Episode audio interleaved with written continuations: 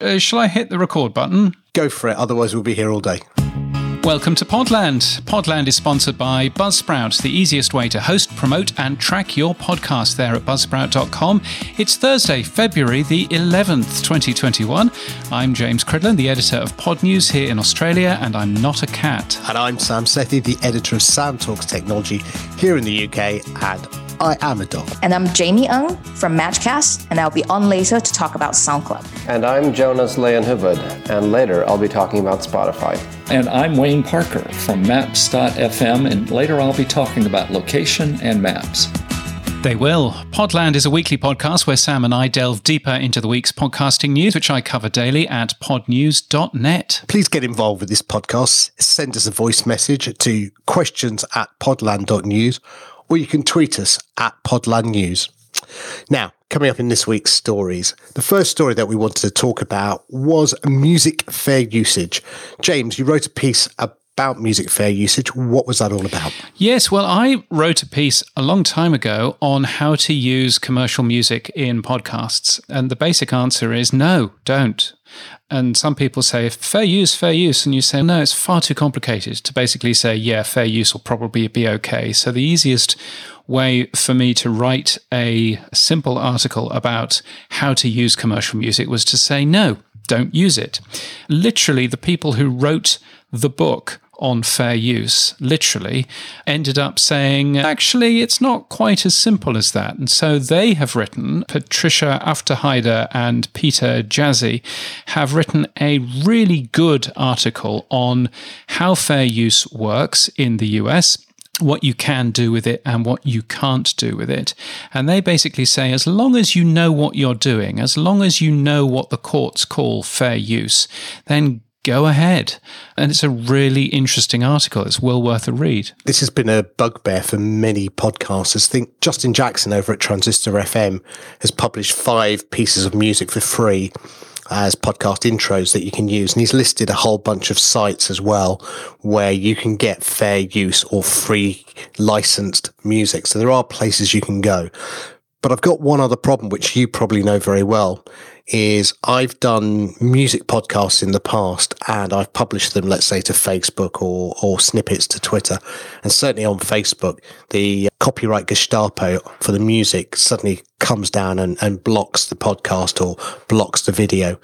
And that's even when I have a PRS license. So I'm legally, as a radio licensee, have a license from the UK to broadcast music but that doesn't seem to work internationally. And I think this is one of the difficulties is that actually there are a ton of robots out there. There are a ton of things out there which are busy working out whether or not that is somebody's uh, music, and they don't know whether you've signed a contract. They don't know whether it's your actual music. There's a lot of stories about individual music composers who play their own music and then get chucked off YouTube because of copyright violation. I mean, that uh, stuff is mental. And I think this is one of the difficulties with music licensing.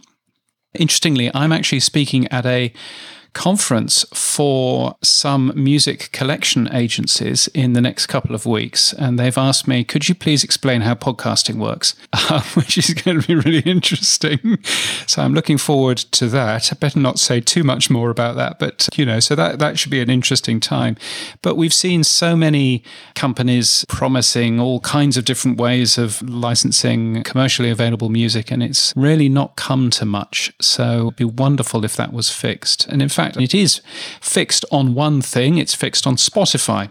Tom Webster, friend of the show, he's got his own music show, or rather podcast with music. It's called Deep Six, and it's on Spotify, and it's very good. And there's another one from Brad Hill, which is all about cover versions, and Brad Wright's Rain. So, yeah, there are other ways of doing it, but it's only really things that work on Spotify because again they have the licenses to do that uh, sort of thing. Yeah, it's it's the only way I think, but it gives them that advantage and I wonder whether other platforms will start to try and get a global license because clearly PRS and the equivalent in the USA are not going to talk to each other.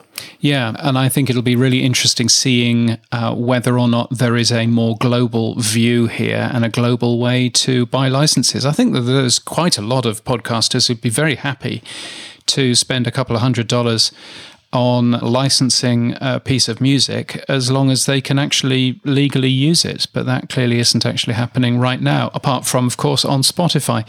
Now, talking about Spotify, I mentioned a new book the other week. It's called The Spotify Play. It's a history of Spotify. It's a great book to read. I spoke to one of the authors, Jonas Leijonhufvud, and I asked him why Spotify is so interested in podcasts. Spotify has succeeded in becoming the world's biggest uh, streaming service for music, but that's other people's content, and it's never going to be super profitable, most likely. I think that one reason is that they want to sell their own content and become a, Netflix for podcasting, so to speak. Investors uh, on Wall Street appreciate a business model like that. One reason is that they, they want to be able to uh, produce and distribute their own content and make Spotify more profitable. The other reason, they want to maintain their users. I think they've tried to develop video and television services that hasn't worked very well.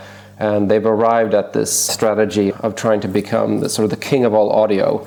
They want to own your ears, not just music, but also podcasting and eventually maybe audiobooks as well. They've started a little bit with that, dipping their toe in that business also. Your book's really illuminating about the TV work that they've done. When did they start doing podcasting and, and other non musical audio content?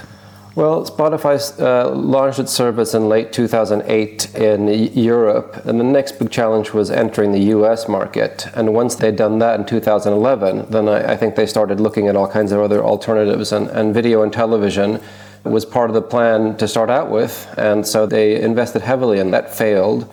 And around the same time, I think they started looking into audiobooks and stuff like that a little bit. I think Daniel Ek likes to talk about something in Germany in 2012 I think in earnest, they probably started working on this in maybe three or four years ago, and then of course they, they moved in heavily in 2019, investing in companies such as Gimlet. And uh, now they've invested about a, a, billion dollars in this area. So it's the new big thing in the past two years. Somebody was saying that uh, Spotify have invested more in the podcast industry than the podcast industry is worth. Do you think that's fair? I'm not sure about those numbers, but is it uh, the, the, sort of the turnover, annual turnover of the podcasting industry is uh, comparable to, to what they've been investing? Yeah, they're doing this to secure their own future, and and uh, I think some of the price tags look pretty big, but I, I, I think they need some exclusive content and they need to move in to this uh, area in, in, a way that, that people will take notice. They're hoping that this field can grow substantially in terms of advertising revenue and also other ways of people subscribing to podcasts. So, how does uh, owning their own content help? Because I, I was reading the results recently about uh, they were saying, you know, that uh, no, the amount of podcast listening that we have won't change the amount of money that we're paying the record companies. Do you think that's a long term view of theirs, or do you think that inevitably the record companies are going to get less money out of them? I don't think that's a long term view. I, I, think they want to keep their podcasting revenue, and I think they want to keep their record labels happy. A few years ago, it looked like they, they were going to be a sort of a self publishing platform for music.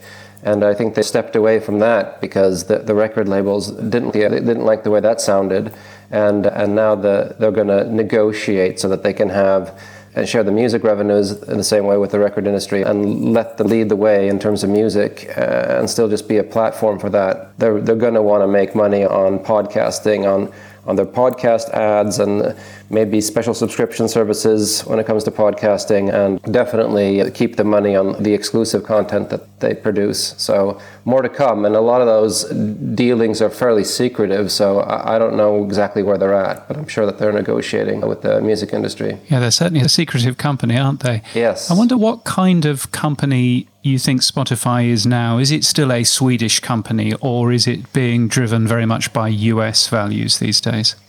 The two Swedish founders are still in control of the company, and they still live in Sweden. And uh, Stockholm is still head the headquarters, uh, but New York is a bigger office. So Stockholm and New York are the two uh, most important offices. And Daniel Ek spends a great deal of time in New York also.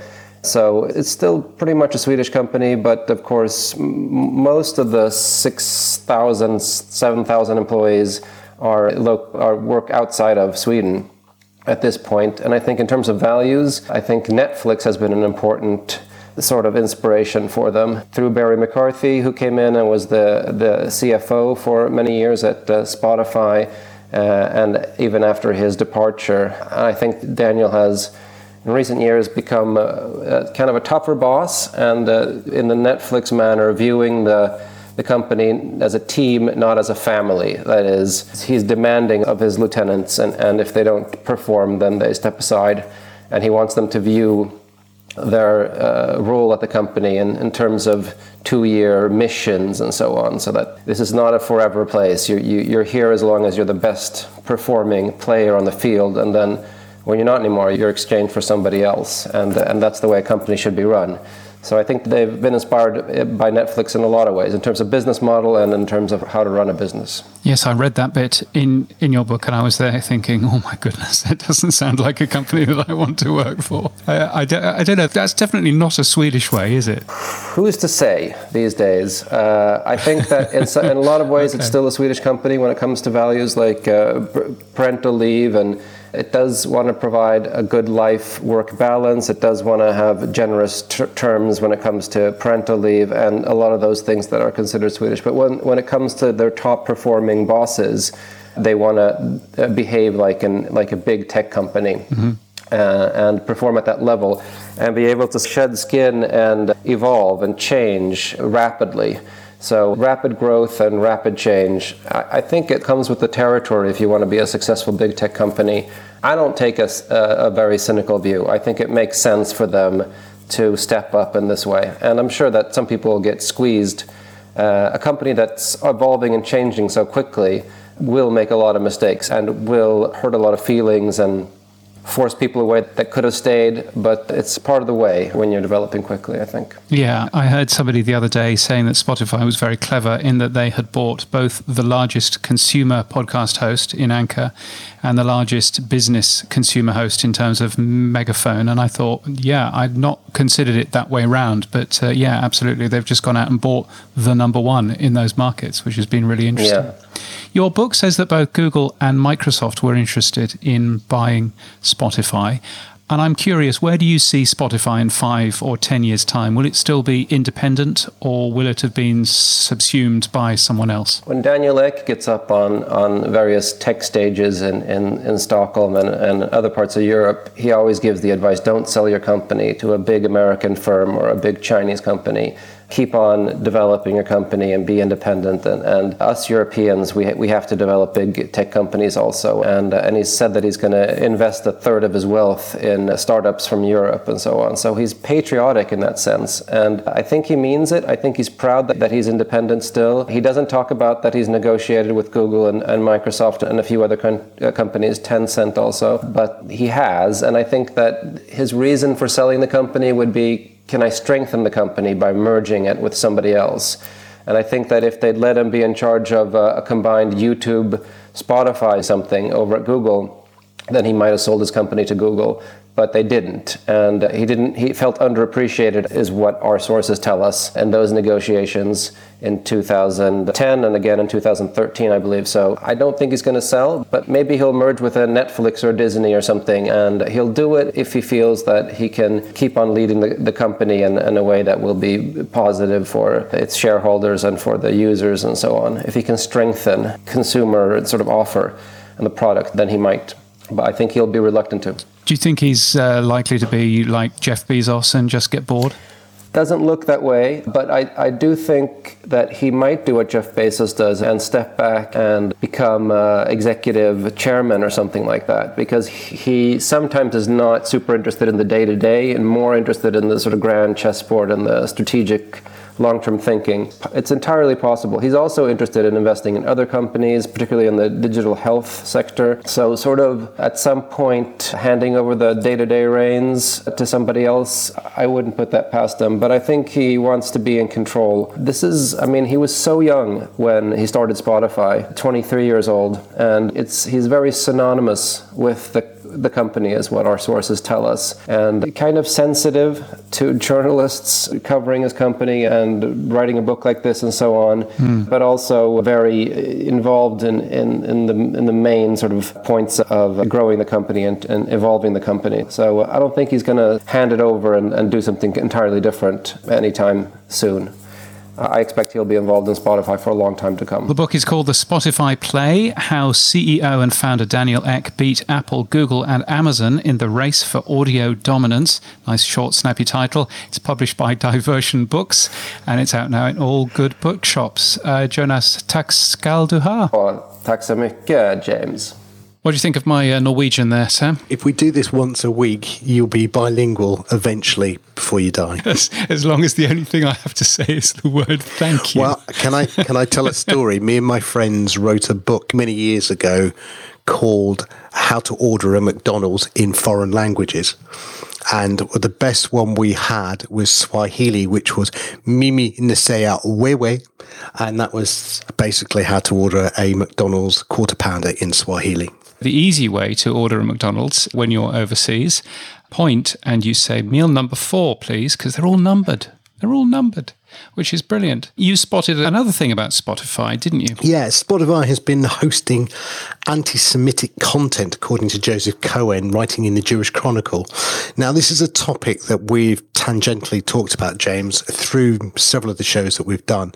And it's a, a little thing that I guess I want to know the answer. Who's policing the podcast? Now, famously this week, we've been seeing deplatforming of I think one of the Kennedys was deplatformed last night from Instagram. We're seeing blocking on Twitter. We're seeing blocking in Clubhouse. So Marc Andreessen blocked a whole bunch of journalists. And then when he went on to Clubhouse, all those journalists were blocked from actually going into the room in Clubhouse because he had blocked them.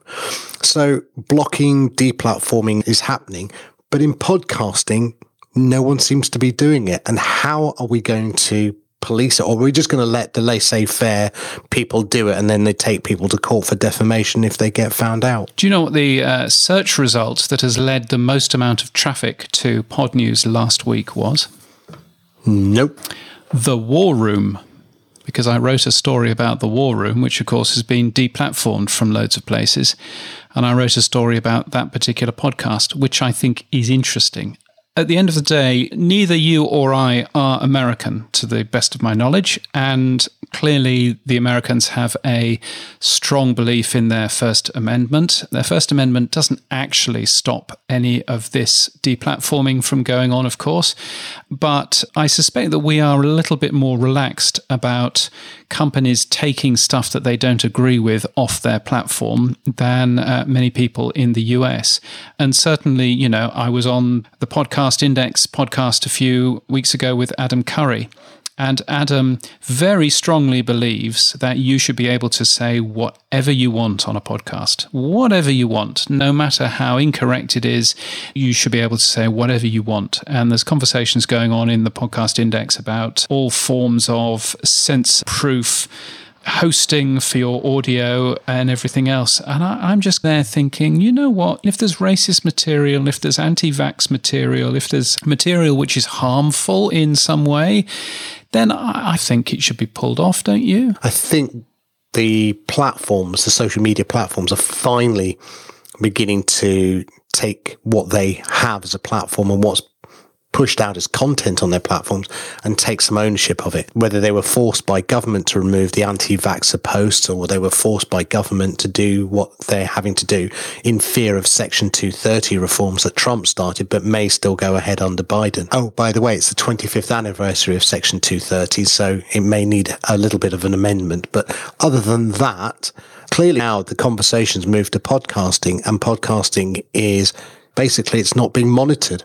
And that's the same in Clubhouse. We have seen reports of rooms where uh, racist communications, there's sexist communications. So I'm just thinking audio generally isn't being policed. And should it be? Because the fear would be that China is the other end of the scale. China just banned Clubhouse. So uh, is it a free speech platform podcasting, James, or is it just something that we haven't caught up with? And maybe we just need to say, podcast hosts have to start to look at what they allow on their platforms. Yeah, and I think certainly post moderation, which is where someone says, Are you sure you really want that on your platform? And the podcast host goes, Oh, no, we don't want that on our platform and kick people off. I think that's absolutely the right thing to do. And that's fine under Section 230 right now. The whole idea of post moderation, and it works in the UK uh, law as well. I think where you're expecting a audio platform to listen to every podcast before it gets published, then that's a very different kettle of fish. And I don't think that we should be going anywhere near that. But uh, certainly, if a podcast is racist and unpleasant, and a podcast host is told it is, then a podcast host should, at the very least, have a listen to it and make a decision as to whether or not they want to pull it down. I've reported, as I think I've said here before, a very racist podcast to a major podcast host, and they've just turned around and said, oh, and I don't think that that's the right thing to do. It's not the right thing to do, but let's see if anyone takes someone to court. Maybe that's the only way that. Uh people then start to take it more seriously. Now, let's talk about toys. In particular, toy phones. As you know, I have an Android phone. It's a very good phone. It does all kinds of things. It's very good. You, though, I believe, Sam, you have a toy phone. Uh, that's right, isn't it? I do, yes. yes. Has it got a picture of fruit on it? Yes, the Tim Cook special. I have a I have an iPhone 11 Plus Max because I just think size matters. And but that means I can also play with the new iOS 14.5 beta, which I will load later today. It says that Apple has finally added the ability to set a default music streaming service, which means that I can ask Siri to use Spotify and say something like, "Hey Siri, play the lazy song on Spotify," and it will do it. Yes, very cool. And from what I read, there is also a default podcast streaming service on the system as well. So, again, you can actually set Spotify as your preferred podcast app if you are that way inclined. Interesting seeing that Apple is again catching up to what Android and indeed uh, the Alexa has had for uh, quite some time now. Yeah, I've got to the point of view where Apple will never be the first out the door. They are the tortoise to the hare, really. They're just going to see what the market's doing and then build a feature in. And for the majority of people out there who aren't tech savvy, it'll feel like it's at the bleeding edge enough for them. So yes, on my Alexa, I could say Alexa play Podland News, and it will use my default player, and that player could be Spotify. And I've done that for some time now. But yeah, if you want to now on your iPhone, that would be great. I think it's mainly for Apple to catch up in the HomePod market with Google Home and Amazon Alexa doing this. Now, I did notice as well, I was looking at my Pod News' podcast stats for yesterday, and I discovered that the most popular podcast app yesterday wasn't Apple Podcasts, which it normally was, it's Siri because I'm available on the Apple Siri news briefing service. So if you say, Siri, play the latest news from Pod News, podcasting news, then my dulcet tones will appear. And I thought, wow, that is really high. Google News is also really high, but I've never seen Siri being number one. So who knows? Maybe people are using Siri a little bit more to ask for podcasts these days. Now, a new tag went live called Location a few weeks ago, which is all about where a podcast is about. But it's not a new thing, is it, James? No, there's been a thing called Maps FM for a while, maps.fm. It's a website, and it's really cool. It's a clever way to discover podcasts. I'm not just saying that because I'm an advisor to the company. It's really cool anyway. So I spoke to the CEO of the company, Wayne Parker, and I started by asking him what Maps FM actually is. Maps FM is the combination of podcasting and mapping, and we think it creates a great new form of discovery. A lot of podcasts, of the 90 million episodes out there, a significant number of them are connected to a place. And that means we can put them on a map.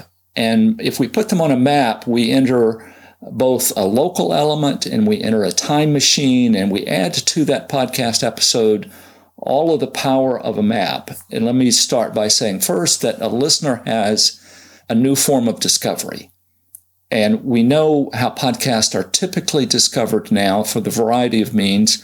But on a map, that means that if you're in a city, your own city, or a place where you're visiting, you can look at the pins on the map and say, What's that?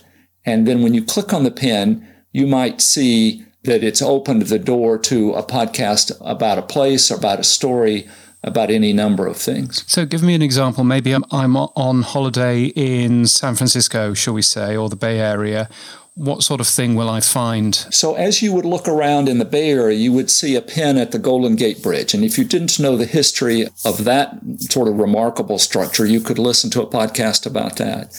Or if you looked at the north end of the bay, you would see a pin.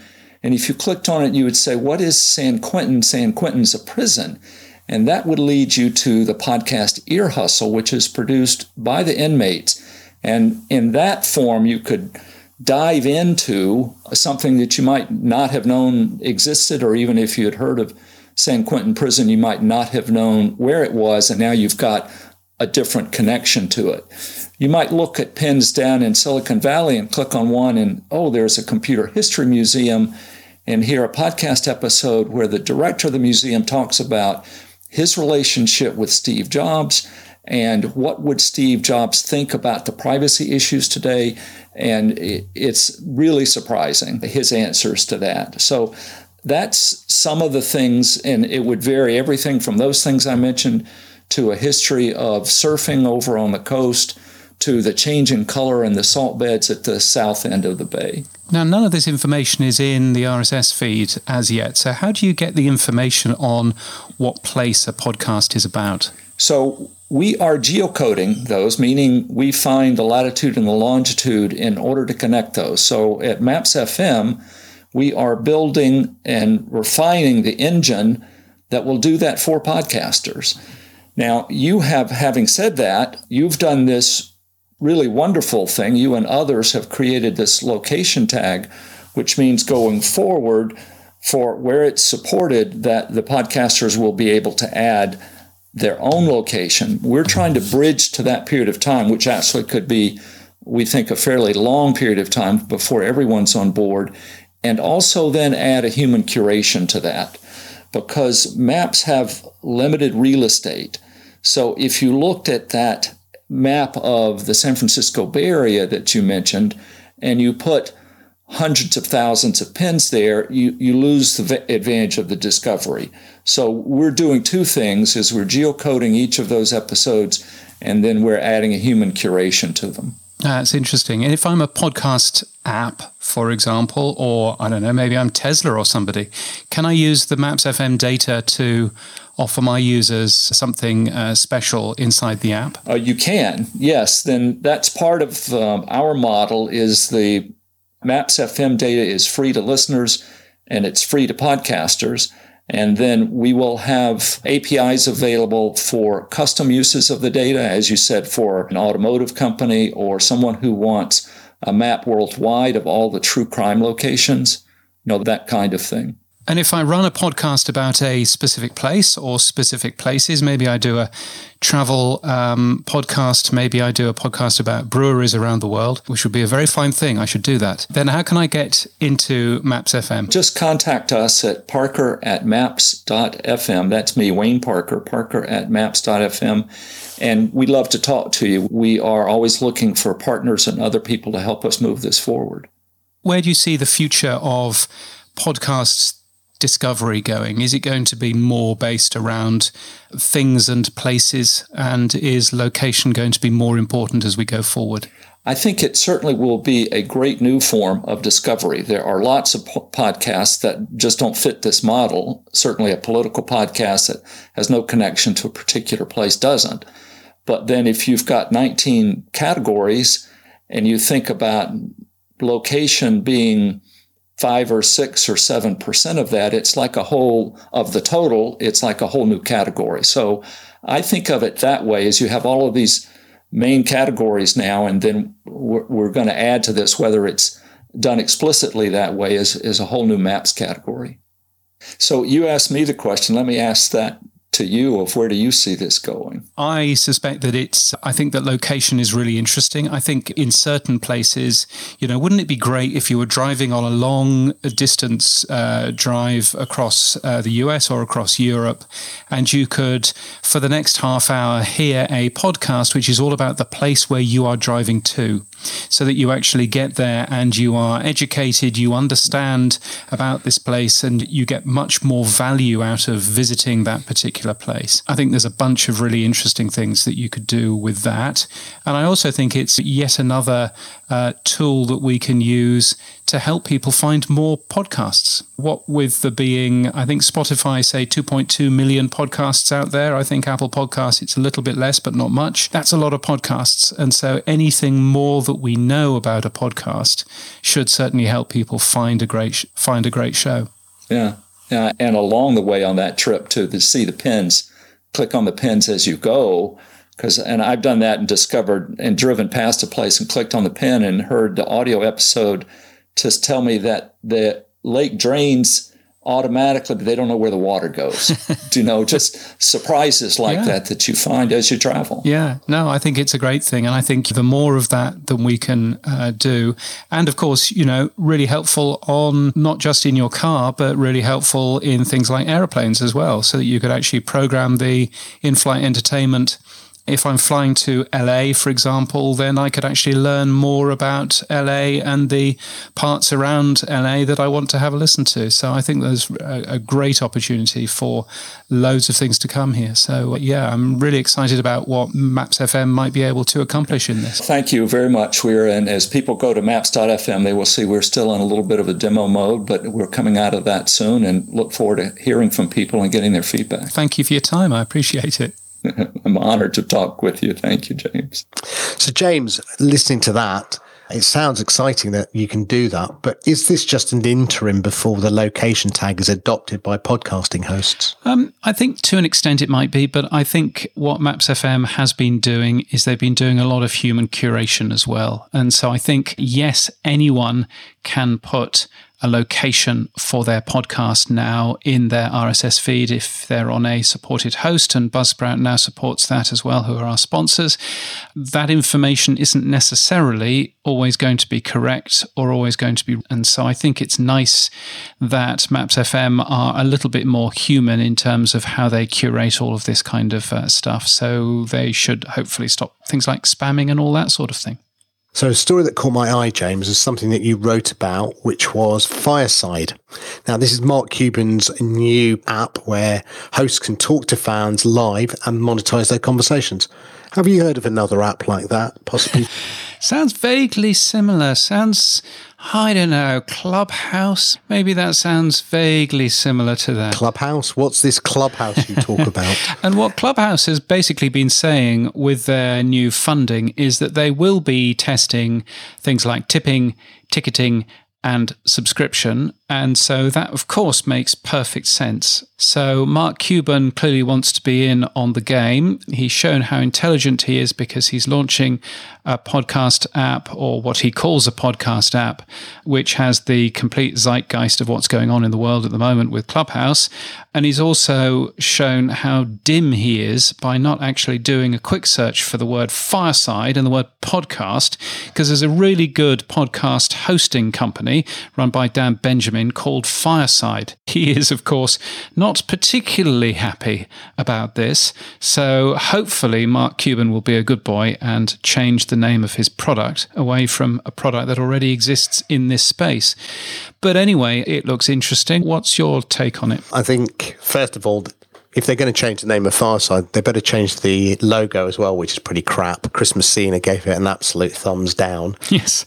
I think the problem with all of this, and it feels like Mark Cuban, I have a lot of money. This might be a big platform space to get into. Now, he's got a great co founder in Falon Fatemi, who sold her last company for a lot of money.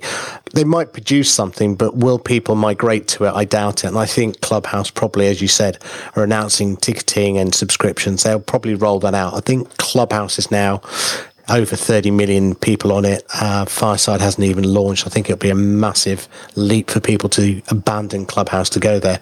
They might abandon Clubhouse for Twitter Spaces, but I doubt they're going to abandon it for Fireside or the future name of Fireside.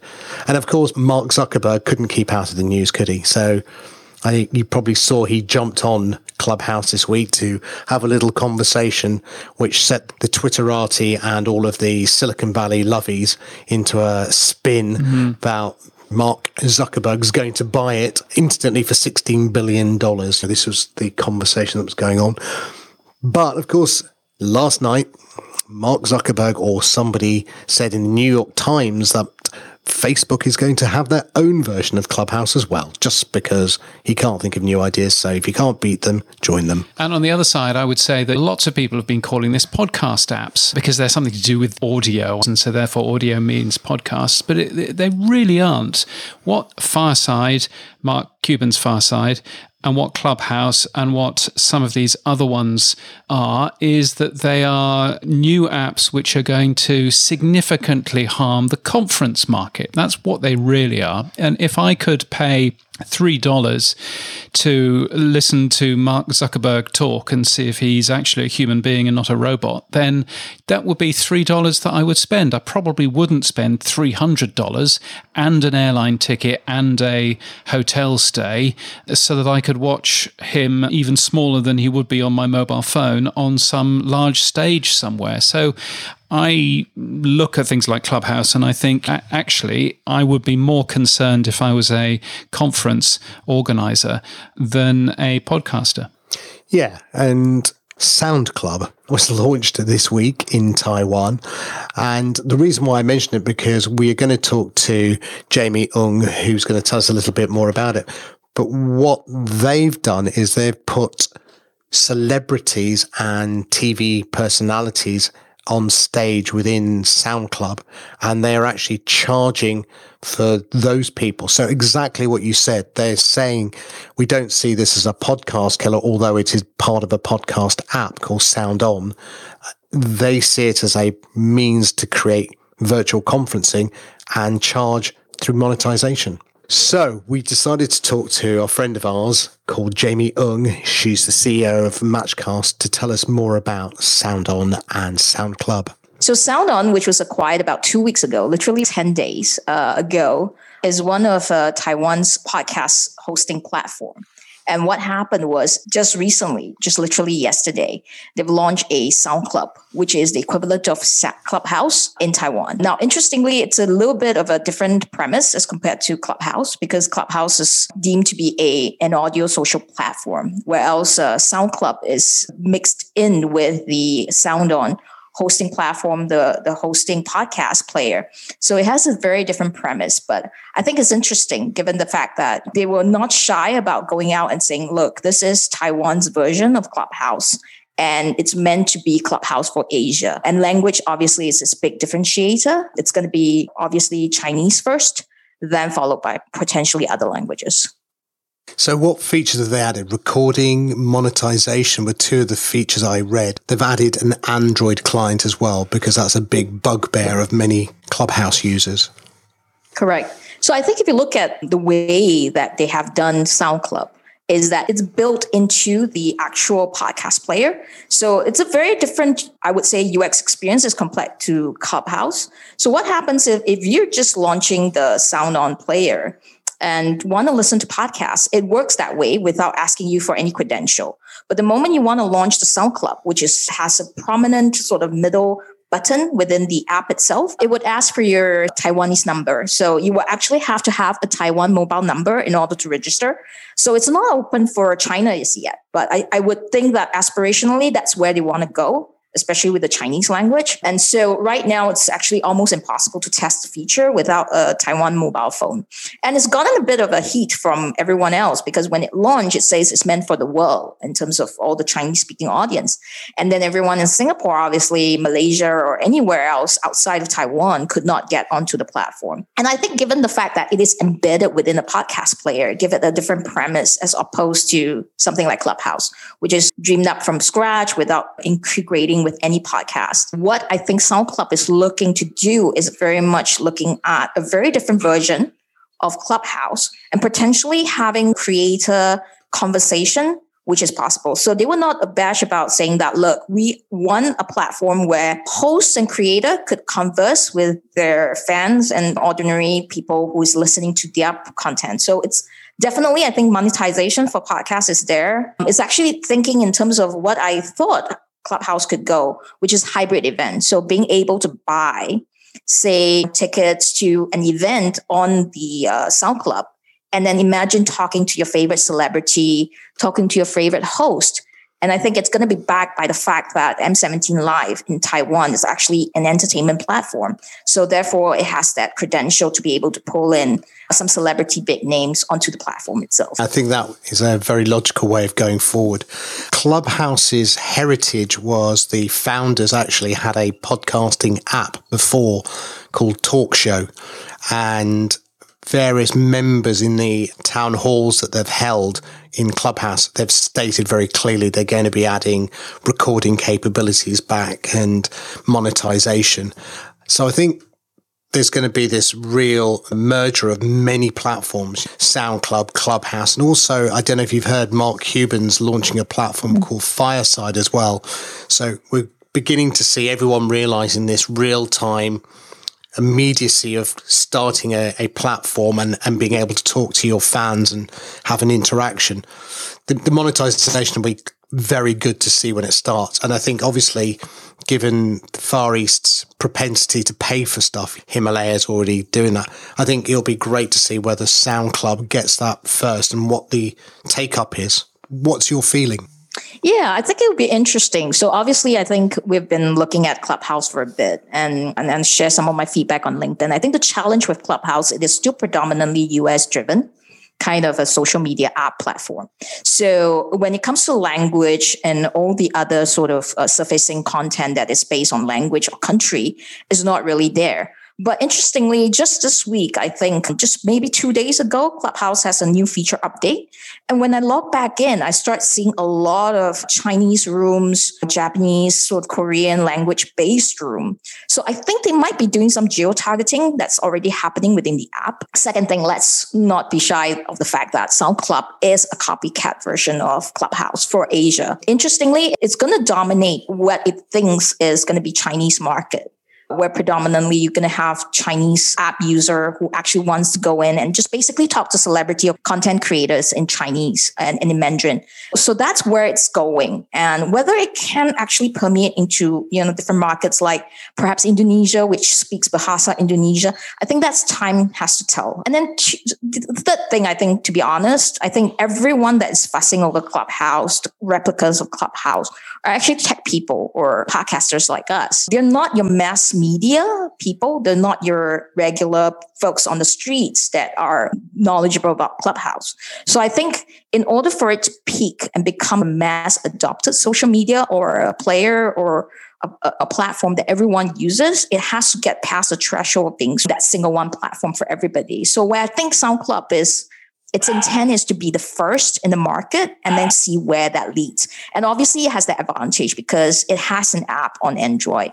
And so I think it tends to, you know, leverage on that. And with the fact that China has banned Clubhouse potentially, if it opens up that registration to Chinese and as well as Hong Kong people, then it could pull in that crowd into its own version of Clubhouse for Asia, which it thinks that's what Sound Club is going to be. You mentioned it there. China just banned Clubhouse. Is that because I think what I read was people were free to talk about issues because it wasn't being monitored by the, the Chinese government. So the converse of that is, is SoundClub going to be monitored as a platform by the Chinese government? Therefore, will people want to go on there and talk freely? How will that restrict it? Yeah, interesting question. What the Chinese government obviously is fearful of is you know political considerations, complaints, or other type of conversations around things that it deemed not ideal. But where Sound Club is, it's actually looking at from an entertainment perspective. So you're not going to have a lot of political conversations. You're not going to have a lot of social conversations where I think it could ring fence it without real need for moderation. And obviously you mentioned about Mark Cuban. I read a little bit about it. It seems that it's putting moderation up in front center, creating that curated program. Again, I think not everyone is agreeable to having moderation on platforms, social media platforms. So it, it really depends on whether Chinese is going to say, okay, I'm just going to go into Sound Club to find my tribe and talk conversations that are not sensitive. Or do I see myself wanting to go to Clubhouse and have that sort of unfiltered conversation with people from around the world? I think that's the unique part of the difference Yeah, I think Clubhouse has got a big issue with not moderating. It's that fine line between censorship and moderation and privacy and the right to free speech. And they're going to have to tread carefully because I have heard already that there's reports of rooms with, you know, far right extremists, paedophiles, people talking about hmm. sexist com- conversations. And I reached out to Clubhouse and asked them, are they recording these rooms? And it seems that in the T's and C's, they're not recording the rooms. So they have no way of moderating these rooms. So you could put up a nice, we're just going to talk about flowers in this room and then talk about anything you want in the room. And I think it will only take one example of where somebody records because you can record clubhouse rooms and it's defamatory or it's racist or sexist. And I think they'll have a big problem. But we will see. I'm sure Clubhouse, now they're worth a unicorn $1 billion, have enough money to fix these problems. Oh, Jamie, thank you so much. Thank you for telling us all about Sound Club. Awesome. Thanks, Sam. Jamie Ung on Sound Club. Very clever of them to launch Sound Club on the day that Clubhouse was banned in China. That's a very clever plan. I was listening to a clubhouse room the other day, and what somebody was saying on there is they were actually pointing to the company whose technology Clubhouse uses. And essentially, it's just an API that anyone can use and anybody can gain access to. Clubhouse are paying handsomely for the use of it, but it, it seems that actually creating a Clubhouse is really easy and really simple. And the thing that's holding Clubhouse back isn't necessarily their own technology, because frankly, they don't have very much of it. It's the technology in this third party API that they're using. But also, that clearly shows how easy it is for anybody else to make another Clubhouse because they can just use the same open set of APIs that have been used to produce that. So, interesting stuff. What was interesting was SoundOn basically was only bought a couple of weeks ago and they flipped the whole product. And within 10 days, they'd had an Android client, monetization, subscriptions. And that's everything that everyone on Clubhouse has been waiting for. Yes. Yes, there you go. People can code very quickly if they're if they're given a good reason. A billion dollars, maybe. Now, James, you've been busy over the weekend writing on your other platform on Medium. You were talking about how to get a billion new listeners. Now, that sounds exciting. How do you get a billion new listeners, James? Yeah, so I was writing this on my personal blog, which I put on Medium for a number of random reasons. But one of the things that I was thinking about, and actually it was after we were talking a couple of uh, weeks ago to Melissa from uh, Podcast Festival uh, in Africa. She was talking about the expense of data costs. And I actually went to work out how much it would cost you if you were to download This American Life in South Africa. So if you look at the money that you would pay in data costs based on the average wage in South Africa, downloading one episode of This American Life would cost $3.52 in data charges. Downloading one episode of this podcast, because we're a little bit higher quality in terms of audio bandwidth, not in terms of content, would cost you even more. I was looking at that and thinking there's probably an issue here. Podcast Index is working on a new tag called alternate enclosure. And what that essentially allows you to do is it allows you to add alternate enclosures, alternate pieces of audio or indeed video that your podcast app could automatically switch to or offer for you to uh, switch to. So if I'm on some very expensive South African uh, data, then maybe it could offer a lower bitrate uh, version of the same show so that it costs me less to download and listen.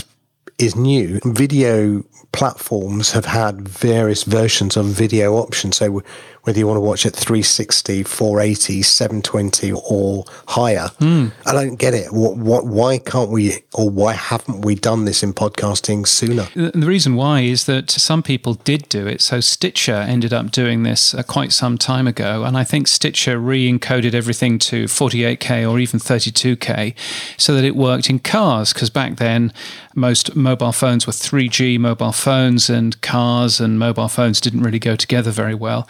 And podcast people got really upset because they really cared about the audio quality and they really cared about getting the accurate stats and everything else. And so they said, no, Stitcher, stop doing that. And Stitcher ended up stopping doing that.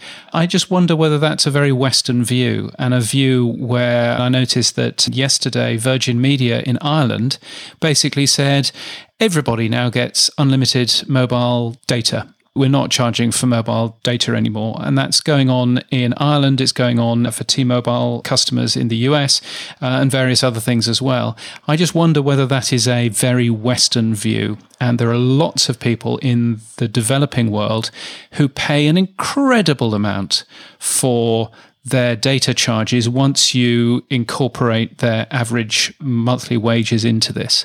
Why podcast hosts don't offer a low bitrate version of their podcasts, I really don't know, as an alternative. So I'm not saying this podcast is in 192 kilobits stereo, and I'm not saying that we should be going out as a 32K you know, mono MP3. But what I am saying is that perhaps there should be an alternative for people like that to choose if they want to. And that's what the alternate enclosure is all about. You wrote about a company who's even gone further below the line of 32K. Yeah, so this is a piece of technology um, called Opus. Uh, it's not new, actually, it's been going for quite some time. I think that one of the two major mobile phone operating systems deals with it, and I think unfortunately it's Android. Opus will go all the way down to 6K which is an incredibly small amount of data. And it sounds quite astonishing. So uh, here's a little clip. Hi, you're listening to Biff, and we're here today with Rin. Hi. So, I mean, that's not fantastic quality, but it's only 6K and it's still perfectly listenable to. It sounds like an AM radio. It did sound a bit like the first transmission of Sputnik, but anyway, but it was. Yeah, the music did at the beginning. Yeah. Yeah, I'll give you that. I'll give you that. Whereas at the other end of the spectrum, James, there's a Qcode recording in Dolby Atmos. What's that one about? Yeah, so Q Code is a big podcast company based out in Los Angeles. And Steve Wilson, who used to work at Apple Podcasts, is now working there as well, which is why all of their press releases only mention Apple Podcasts and nobody else. But anyway, they are apparently recording all of their podcasts in a format called Dolby Atmos, which is surround sound. No podcast app yet supports it.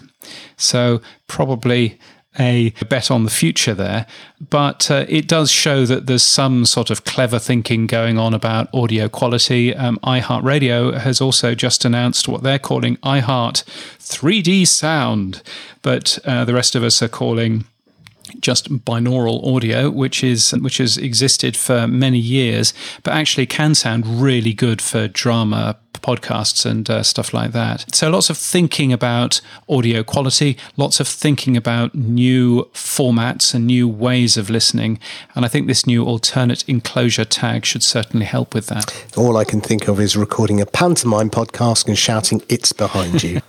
well, that's what uh, surround sound is, I'm sure, best at. I have to say, I don't quite understand. I remember lots of surround sound demos when I was at the BBC, and surround sound was supposed to be the next big thing.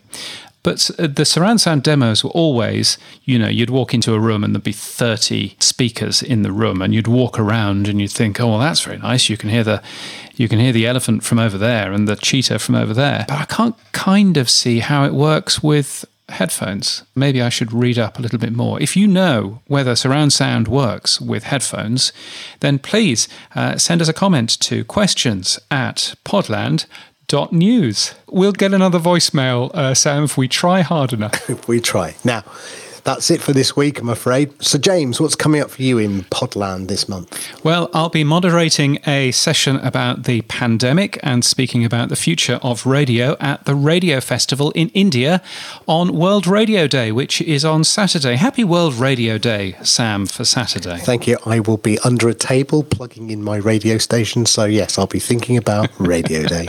How lovely. And that's it for this week. If you've enjoyed your trip to Podland, come back again anytime. You can subscribe on all the major podcast players or visit our website at www. We must get that a record sorted out, podland.news. And if you enjoyed this episode, thank you. And please tell your friends by sharing us on your socials. We'd love to have your comments, as James said earlier, from anyone on the show. And send a voice comment to questions at podland.news or send a tweet to Podland News. If you want daily news, you should subscribe to the Daily Pod News newsletter. It's free at podnews.net or just ask Siri or a smart speaker near you uh, to play the latest news from Pod News, podcasting news. That's where you'll also find the links for all the stories we've mentioned this week on the website, obviously not on the smart speaker. Uh, music is from Ignite Jingles. We used Squadcast and Zoom for our interviews this week. See if you can spot which. It was edited by me on Hindenburg Journalist Pro, and we're hosted and sponsored by Buzzsprout. We'll see you in Podland next week. Keep listening.